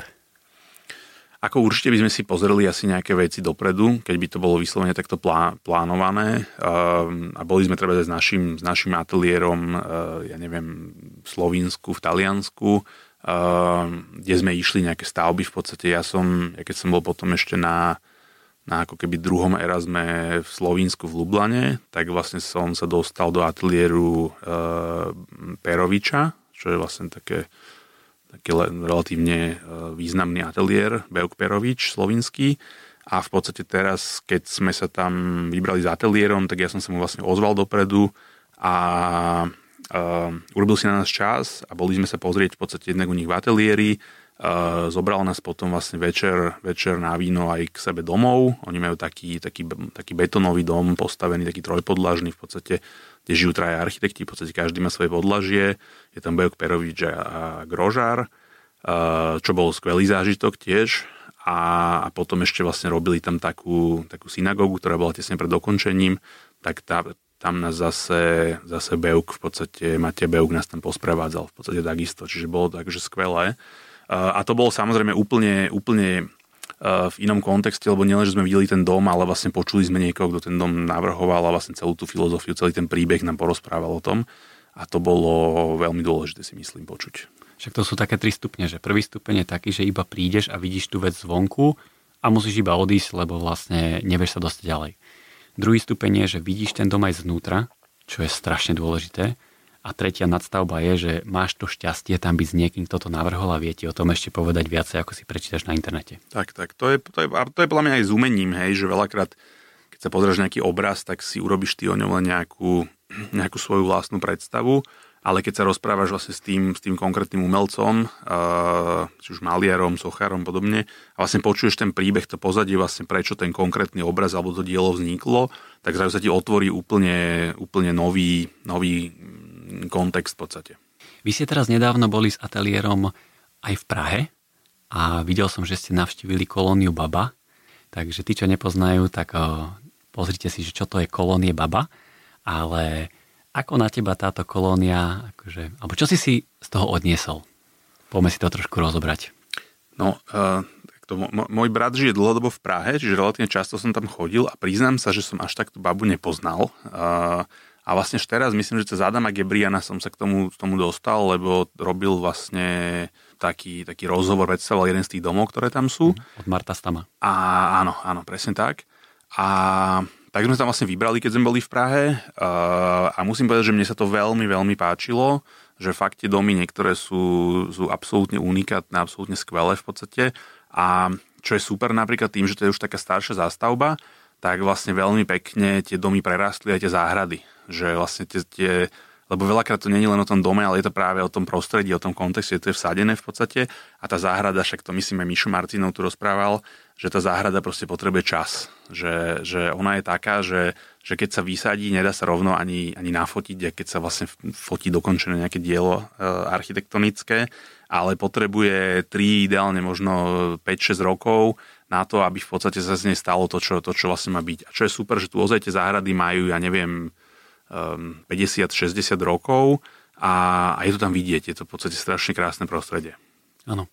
Ja toto práve že veľmi rád odporúčam, túto kolóniu Baba, pretože ona tým, ako vznikla, že vznikla na začiatku 20. storočia, kedy sa povedalo, alebo kedy sa oslovilo veľké množstvo kvalitných architektov, ktorí navrhli avantgardné bývanie 20. storočia, že pozrite sa, takto budeme bývať v 20. storočí, tak tam strašne pekne vidno, čo to znamená, keď máme kvalitnú architektúru vedľa seba, ktorá presne sa zazelená, zabýva a že je to taký kľud. Taký som mal ja z toho pocit. Presne ako hovoríš, presne ako hovoríš, je to veľmi kľudné prostredie. Samozrejme, že aj teraz tam vznikajú nejaké, nejaké nové domy, lebo predsa nejaké parcely tam sú ešte, ešte prázdne. A samozrejme, momentálne to je také asi veľmi prestížne bývanie v podstate, hej, že to je niečo ako hradný kopec v Bratislave Čiže, čiže je tam trochu cítiť možno tú zmenu toho, toho obyvateľstva, ale zároveň vlastne veľa tých domov um, si stále zachováva ten pôvodný charakter. V podstate aj vidno, že tí a prípadne aj keď sú to možno nejakí druhí, tretí majiteľia už, tak majú k tým domom vzťah. Že, že proste neberú to len ako obyčajný dom, ale berú to ozaj ako nejaký, nejaký uh, v niečom unikátny, unikátny projekt alebo unikátny dom, ktorý možno nesplňa tie akoby súčasné požiadavky na bývanie, má nejaké kompromisy, ale tí ľudia sú ochotní tolerovať ich. A keď sa teraz trošku bavíme o takom zahraničí, tak keď trošku zalovíš v pamäti, tak skús nám povedať nejaké inšpirácie alebo nejaký ateliér, na ktorý si narazil v poslednej dobe, ktorý si nepoznal a robí fakt kvalitné veci. Mm, ja možno nemám nikoho takého úplne, že toto je môj, toto je môj superstar, ale samozrejme je to veľa takých mladých, mladých e, európskych ateliérov, ktoré vznikajú, ako je napríklad neviem, Ramwerk, e, aktuálne ma veľmi bavil Conte Mövli, neviem, či som správne vyslovil, ale, ale to je taký veľmi... Teraz v podstate boli tiež v rámci Singularchu na, na prednáške tu v Bratislave, Uh, tiež majú veľmi, to je taký švajčerský ateliér v podstate, uh, tiež robia, sami o sebe hovoria, že robia v podstate takú low-costovú architektúru, ale samozrejme low-costová v švajčiarskom kontexte vyzerá inak ako low-costová v slovenskom kontexte.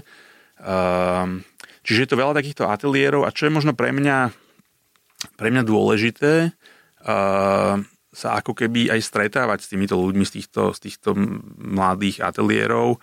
Uh, napríklad ešte taký maďarský ateliér Paradigma Ariadne, uh, to je taký budapešťanský office, s ktorými vlastne boli na workshope Mood for, Mood for Wood v podstate a že, že veľakrát sa vlastne mm, skamarátime s nimi a vlastne bavíme sa, rozprávame sa v podstate jednak o tom, akoby o tej filozofii, ale o takých tých úplne bežných problémoch, takýchto podobných malých ateliérov eh, a tým, že v rámci, v rámci Archtungu vlastne sme, sme eh, mali relatívne veľa prednášok a vlastne práve takýchto ateliérov, tak vlastne väčšinou vždy sme sa s nimi potom proste stretli alebo sme ich guidovali po meste a podobne, takže sme mali ten priestor s nimi porozprávať. Áno, však x rokov dozadu sa vám podarilo naštartovať e, túto scénu na fakulte architektúry, aby sem prišli nejakí hostia, aby urobili prednášku. Čiže zároveň aj noc architektúry, aj v tom máte prsty, nie? Celé, celé toto... No tým to vlastne začalo celé v podstate. Že ja keď som, ja keď som nastúpil na doktorantské štúdium, ktoré som nedokončil kvôli nedostatku času, tak vlastne toto bolo to, čo ma celý čas trápilo na škole, že sme vlastne veľakrát robili také, že projekty do šuflíku, to názvem v podstate, že tie obhajoby vlastne vždy prebehli relatívne rýchlo s zavretými dverami, v podstate to bol koniec. Hej. A nám prišlo, že je vlastne strašne dôležité jednak o tej architektúre rozprávať v podstate pred verejnosťou, akože aj laickou, eh, aj odbornou teda samozrejme, eh, ale zároveň to bola táto akoby prezentácia tých študentských projektov a vlastne sme si vymysleli s ďalšími doktorantmi, sme si vymysleli v podstate takúto, eh, takúto akciu, v podstate inšpiráciou bol prieskum na VŠVU, ktorý pravidelne býva, ale my sme to vlastne celé zhustili ako keby do, do jedného večera a tým pádom prirodzene sme na to navezovali nejaký program a vlastne boli to buď také nejaké krátke, krátke prednášky alebo prezentácie nejakých iniciatív, ktoré vznikli v rámci, v rámci Slovenska a potom to väčšinou vždy bola nejaká jedna nosná prednáška v podstate. A však všetky tieto presahy alebo aktivity, ktoré robíš a aj samozrejme s ďalšími ľuďmi, tak už trvajú niekoľko rokov. Čiže keď sa teraz zamyslíš, tak e, myslíš, že tieto veľmi ako keby pozitívne aktivity a zároveň aj propagácia architektúry. Či už to má ako keby trošku nejaký dopad, ktorý ty vnímaš v tom našom kontexte architektonickom? Ja si myslím, že určite takéto, takéto aktivity pomáhajú, či už to je, ja neviem, DAD, ktoré robí Táňa Kolárová so Števom Polakovičom, čo je podľa mňa tiež skvelá vec v podstate, a teda aj klubovky vlastne, ktoré Táňa si mm, dávnejšie, dávno, dávno vymyslela. Ale aj ten noc architektúry je práve presne o tom, že jednak tá komunita sebe stretne a v podstate trošku sa edukuje. Čo ma musím povedať mrzí, že sa mi zdá, že v poslednej dobe veľa mladých študentov architektúry nechodí na tie prednášky práve, čo mi je veľmi ľúto, lebo mňa to možno teda naučil ten Ivan Gettler, keď sme sa o ňom bavili, že mňa to hrozne zaujíma v podstate, že áno, dneska, ak sa hovorí všetko na internete, všetko si vieš dohľadať, vidieť, ale nikdy nikdy nevieš počuť ten príbeh, ktorý je za tým v podstate. Hej. Že, že, a práve preto ma aj baví teraz po tých prednáškach sa veľakrát akoby rozprávať s tými, s tými architektmi a vlastne ísť trošku viac do hĺbky v podstate a pýtať sa ich na to vlastne, že prečo tá vec je tak, jak je. Hej. To, jak sme sa bavili pri tom umení, v podstate podobne, že, že keď ti vlastne niekto vysvetlí tento pozadie toho celého, tak to pochopíš, hej, že, že a niekedy to môže byť ekonomia, niekedy sa nám zdá, ja neviem, pozerám si nejaký dom, že prečo toto urobili takto, že však to je nelogické. A potom, keď niekto vysvetlí ten dom a že prečo to je tak, tak to celé pochopíš. Mm-hmm. Ale zase, keď si aj ty určíš, alebo si povieš, že idem tam, teraz obetuješ ten čas, venuješ ten čas tej aktivite, tak si to podľa mňa aj lepšie zapamätáš, ako keď za deň prečítaš 10 článkov, tak povrchnejšie povedzme. No určite, určite a to je práve ten ako keby ten reálny svet tej architektúry, hej, ktorý sa nám, sa nám uh, Ivan Gettler snažil, snažil našrobovať do hlavy. Poďme do pravidelnej rubriky na záver, lebo čas ide ako strela. Prvá otázka z pravidelnej rubriky na záver. Aký je tvoj najobľúbenejší neúspech? No, nad tým som, nad tým som dlho rozmýšľal, lebo tak teda e, poznám, poznám otázky.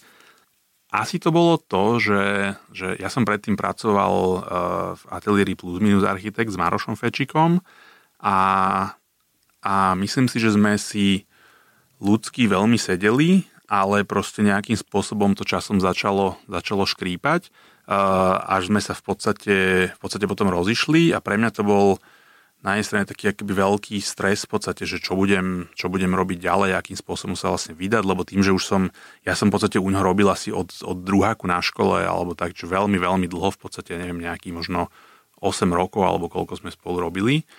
Uh, a vlastne nepoznal som, úprimne nerobil som nikde inde. Čiže ja som, ja mám, ja mám veľmi, veľmi zlé, skú, nechcem zlé skúsenosti, žiadne skúsenosti s inými ateliérmi. Uh, ale vlastne tým pádom, že som bol zvyknutý na takýto relatívne malý kolektív, tak som si nevedel úplne predstaviť ísť robiť niekam inám, ale zároveň som sa trošku bál, ako keby založiť si vlastný ateliér, lebo vlastne vždy je ten začiatok veľmi, veľmi ťažký v podstate, keď to stávaš úplne na, na ničom. Ale musím povedať, že to bol asi práve ten krok, vlastne, ktorý bol veľmi dôležitý v podstate. A vlastne Maro, Maroš ma možno tak jemne, jemne uh, vlastne popchol do ňoho. Um, a vlastne vďaka tomu um, som získal možno takú nejakú väčšiu voľnosť prirodzene, alebo respektíve možno aj trochu iné, iný, iný pohľad na tú architektúru, trošku iné smerovanie, ale e, musím povedať, že Maroš mi dal skvelý základ, že on je, on je podľa mňa veľký, veľký detailista a veľmi aj, aj technický detailista, čiže veľmi, naučil ma veľmi dobre rozmýšľať nad tými vecami. Um, no, čiže asi to bolo toto. Vlastne to, ako keby to rozhodnutie založiť si vlastný ateliér, Eh, ktorého som sa, som sa bál teda, ale vďaka, vďaka Marošovi vlastne ma, ma to tam posunulo. Akože trošku tam vôbec necítim ten neúspech. Vieš, že ty si sa iba akože bál osamostatniť, ale to vlastne není neúspech. Chápem, chápem. no. No ten neúspech bol ten vlastne, že sa nám ako keby nepodarila tá spolupráca. Asi to bolo, to bolo na tom. Lebo mi sa s Marošom veľmi dobre robilo v podstate predtým. Um, a to som vnímal asi ako ten, akoby neúspech a zároveň to riziko, ale vlastne vďaka tomu ma to posunulo ďalej. Dobre, dobre. Iný nemám. Pohode. Ale keď si si týmto prešiel, takým tým krvopotným bojazlivým uh, založením ateliéru, tak mal by si teraz nejakú radu pre, práve pre niekoho, kto je teraz v tej koži, že, že ako na to? No asi tá rada je, že nebáť sa. Že proste mm, vždy je, to, vždy je to veľmi náročné, samozrejme na začiatku veľmi neisté. Na druhej strane na tom začiatku človek nemá čo stratiť. Takže... Ale dá sa to napríklad o, aj bez klientov? Že ty proste cítiš, že no tu na, na tomto mieste, kde teraz som už trošku tá spolupráca škrípe, chcel by som mať niečo svoje, ale zároveň nemáš klientov. Dá sa to aj v takéto situácii? No ja som to presne tak mal, ale že ja som bol v podstate trochu tak hodený do vody, Čiže nebolo to úplne tak, že vlastne popri, popri práci v ateliéri som si začal postupne budovať svoj ateliér a nejak tak prirodzen som prešiel, ale bol to taký relatívne, relatívne sek. Um, ale nejakým spôsobom to fungovalo. Hej? Že, že treba povedať, že bol som vtedy ešte na doktorantskom štúdiu na škole, čiže tam som mal nejakú takú, takú základnú finančnú stabilitu, ale tiež to bolo práve na tom období, kedy, mi, kedy som akoby končil, hej? čiže vlastne bola to taká bolo to také akoby e, relatívne napínavé obdobie. Ono to nejak asi prišlo, vrajím, cez kamarátov a podobne v podstate mhm. postupne k tej robote sme sa dostali. Takže... Čiže dalo by sa napríklad povedať, že ti pomohlo to bratislavské podhubie, keďže ty si bratislavčan? Určite áno a ja som chvíľku zvážoval tým, že vlastne aj môj brat a sestra išli, išli žiť a pracovať do Prahy, tak som to chvíľku prirodzene zvažoval po škole, ale vlastne potom som si povedal, že práve, že práve, že to nechcem urobiť, pretože mňa, mňa veľmi baví vlastne to, že, že tu mám tie korene a to podhubie v podstate a mám tu akoby veľmi, veľmi veľkú sieť v podstate kamarátov, známych a podobne. A, a presne ako hovoríš, áno, tá prvá robota určite prišla cez kamarátov. Aká je tvoja najhoršia vlastnosť? Ja si myslím, že to možno bude taká, taká nedochvíľnosť niekedy, alebo taká potreba vlastne neustále sa niekam posúvať ďalej a tým pádom niekedy možno vytvárame taký chaos okolo seba že nie som akoby systematický človek veľmi, veľmi, tým, že toho aj mám veľa, veľmi skáčem z jednej témy na druhú, na tretiu, na štvrtú. E, je to samozrejme možno spôsobené aj to, akoby tou, tou, tou rolou, kde som, ale na druhej strane to je také nejaké moje predsavzatie, že trošku dostať väčší, väčší systém ako keby do práce, do života a, a trochu viac pokoja. Aká je tvoja najlepšia vlastnosť? Asi to, že ja som taký jesmen dosť, že, že ja na všetko poviem áno, aj na všetky projekty, a niekedy si potom trieskam hlavu o stenu, že, že, že prečo som sa dal na, na ďalšiu vec, ktorá mi len zožere čas, ale vlastne vždy sa to ukázalo ako správne. Hej. Že, že vlastne každá tá jedna vec ma nejakým spôsobom niekam posunula a otvorila mi nejaké ďalšie dvere. Čiže, čiže veľmi som taký otvorený, aj keď mi niekto o polnoci napíše, že poď von alebo niečo, tak, tak veľakrát idem. Byt alebo dom? Byt v dome. Ja to mám teraz presne tak, totižto my máme taký vlastne malý rodinný dom, alebo malý, no, taký normálny rodinný dom, takú socikovú kocku, ktorá má v podstate tri podlažia a vlastne máme tam tri byty, čiže bývajú tam moji rodičia, býva tam moja sestra s rodinou a bývame tam my. A je to podľa mňa tá najlepšia kombinácia, pokiaľ samozrejme ľudsky si vychádzate s tou rodinou, nám to funguje super a tým pádom vlastne máme, máme, máme rodinný dom, máme tam ako keby ten svoj pokoj a ten kľud, ale zároveň znášame či už spoločné náklady alebo akékoľvek vlastne výzvy, ktoré sa tam dejú. Máme spoločnú záhradu a vlastne ja mám hrozne tú komunitu tých ľudí, že nás tam je relatívne dosť veľa už v tom dome ale je to vlastne skvelé, že decka prebiehajú z jedného bytu do druhého, potom odbehnú k starým rodičom dole, vybehnú na záhradu a funguje to super. Aké je tvoje najobľúbenejšie jedlo? Toto úplne nemám, musím povedať. Ja mám veľmi rád taliansku, taliansku kuchyňu. To som si tak nejak, nejak celkom, celkom obľúbil takúto akoby jednoduchosť a ľahkosť tých vecí, ale nemám úplne konkrétne obľúbené. Možno, že pizza. Ale talianska. O, dobre, to si prvý, ináč. 49 epizód a prvý, čo povedal pizzu. okay. Ale musí byť, musí byť ozaj poctivá talianská, uh, Hej, a tak... mozzarella bufala, aj, aj. úplne jednoduchá. Fajnšmekar. A teda neapolská alebo rímska? Skôr neapolská. Hej. Čiže taký tučný okraj, pekný nadýchaný. tak. Takže veľmi často chodíte na Neapolnú pri medickej záhrade. Inak úprimne chodíme, hlavne teda v lete tam chodíme. A potom ešte Bazilíko a potom samozrejme Stupavé sú také dve, dve pizzerie. My ich voláme pracovne, že otec a syn, pretože ozaj je to otec so synom, ktorí sa nejakým spôsobom oddelili od seba. A každý má niečo lepšie, niečo horšie, takže vždy podľa toho, na čo máme chuť, tak ideme, ideme tam a tam. Syn má lepšiu pizzu, ale otec má lepšie cestoviny a zase iné, iné jedlá a dezerty. Takže... Aha, to presne o tejto téme sme sa dneska rozprávali v ateliéri a práve tí chalani z Neapolnej boli aj v podcaste v podcaste u mm-hmm. a keď sa ich pýtali, že kde je podľa nich taká akože inšpiratívna alebo vynikajúca pizza v Bratislave, tak presne povedali, že je tá stupava práve. Tam je Damario Nikola, to je práve ten syn a to je podľa mňa najlepšia, najlepšia pizzeria, čo sa tu dá zohnať. Alebo tá najlepšia pizza. A moja žena totiž to uh, asi 3 alebo 4 roky zo svojej práce chodila do Milána v podstate vždy na také 3-4 mesiace. A ja som tam v rámci toho za ňou vždy prišiel proste na nejaké 2-3 týždne, odtiaľ som aj pracoval v podstate, keď bola cez deň práci, vždy cez víkendy sme niekde behali v podstate po okolí, aj takom akoby širšom okolo, okolo Milána. A tam mi nejak to Taliansko prirastlo k srdcu, asi aj tá kuchyňa, aj tá kultúra samozrejme. Kávenky alebo kakaverezy. No a, ja, a tam to mám tak, ja som nad tým rozmýšľal, že keď som bol dieťa, tak mne veľmi chutili kávenky, ale časom, jak som asi začal piť kávu, tak som práve sa prepol na, na kakaové rezy, lebo sú menej sladké. Aspoň taký mám pocit z toho. Čiže pre mňa to je e, v zásade jedný aj druhé. Nemám vôbec, nie som vôbec taký fanúšik jednej alebo druhej strany. Nemám to také čierno-biele.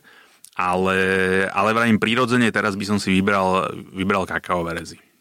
Tak ty si takýto prezliekač kabátov, hej? Takto, takto to vyšlo. Posledná otázka na záver, tradičná, módna. Prečo architekti nosia čierne oblečenie? No, ja som ti spomínal už predtým, keď sme sa rozprávali, že, že u niekoho som počul na to strašne dobrú odpoveď. Uh, a ono to má podľa mňa také dve roviny. Ja si myslím, že jedna, jedna je tá, ako keby tá, tá jednoduchosť toho obliekania, že nemusím potom rozmýšľať, čo s čím skombinovať, ale v podstate oblečem si uniformu ako Mark Zuckerberg alebo, alebo Steve Jobs Uh, že si tam niečo, niečo jednoduché čierne. Zároveň to je možno aj o takej tej akoby koncepčnosti, uh, alebo jak to povedať, v podstate takej, takej, takej akoby jednoduchej, jednoduchej elegancie a ja nosím tiež, uh, tiež dosť veľa čiernej, ale není to vôbec tak, že by to bolo moje jediné, jediné oblečenie asi. Čierna zoštihluje predovšetkým, čiže preto nosím čierne trička. Máš pocit, že si tučný? Tak, Nemám toho pohybu ako kedysi, ale chutí mi rovnako, takže tam to asi bude, no. Verím, že to ešte není, není úplne, že som tučný, ale rozhodne nie som štíhly. No a ja by som ešte doplnil takto na záver, že toto bola teda 49. epizóda a na budúce nás čaká teda okrúhle jubileum, a.k.a. 50. epizóda a práve ku príležitosti takéhoto pekného čísla som si pre vás pripravil takú špecialitku, a bude to prvá anglická epizóda. Bude to so švédským fotografom Akesonom Lindmanom, ktorého som vyspovedal práve na mojom takom malom tripe víkendovom v Štokholme. To ste možno zachytili aj na Instagrame. Aby som vás trošku namotivoval, tak je to taký dvorný fotograf eh, ateliéru Tam Videgard, čo je teda veľké architektonické meno. Takže dúfam, že si užijete aj túto prvú anglickú epizódu a kľudne mi potom dajte vedieť, ako sa vám to páčilo a či by ste privítali nejakú ďalšiu s takýmto zahraničným hostom. Takže dobre, Andy, tak sme sa dostali na záver. Bol to veľmi príjemný rozhovor, som veľmi rád, že si si spravil čas a že si nám predstavil tvorbu ateliéru Grau a aj samozrejme ako ty vnímaš niektoré veci, takže ďakujem ti veľmi pekne. Ďakujem ja veľmi pekne za pozvanie. Ďakujem a počujeme sa na budúce. Čaute.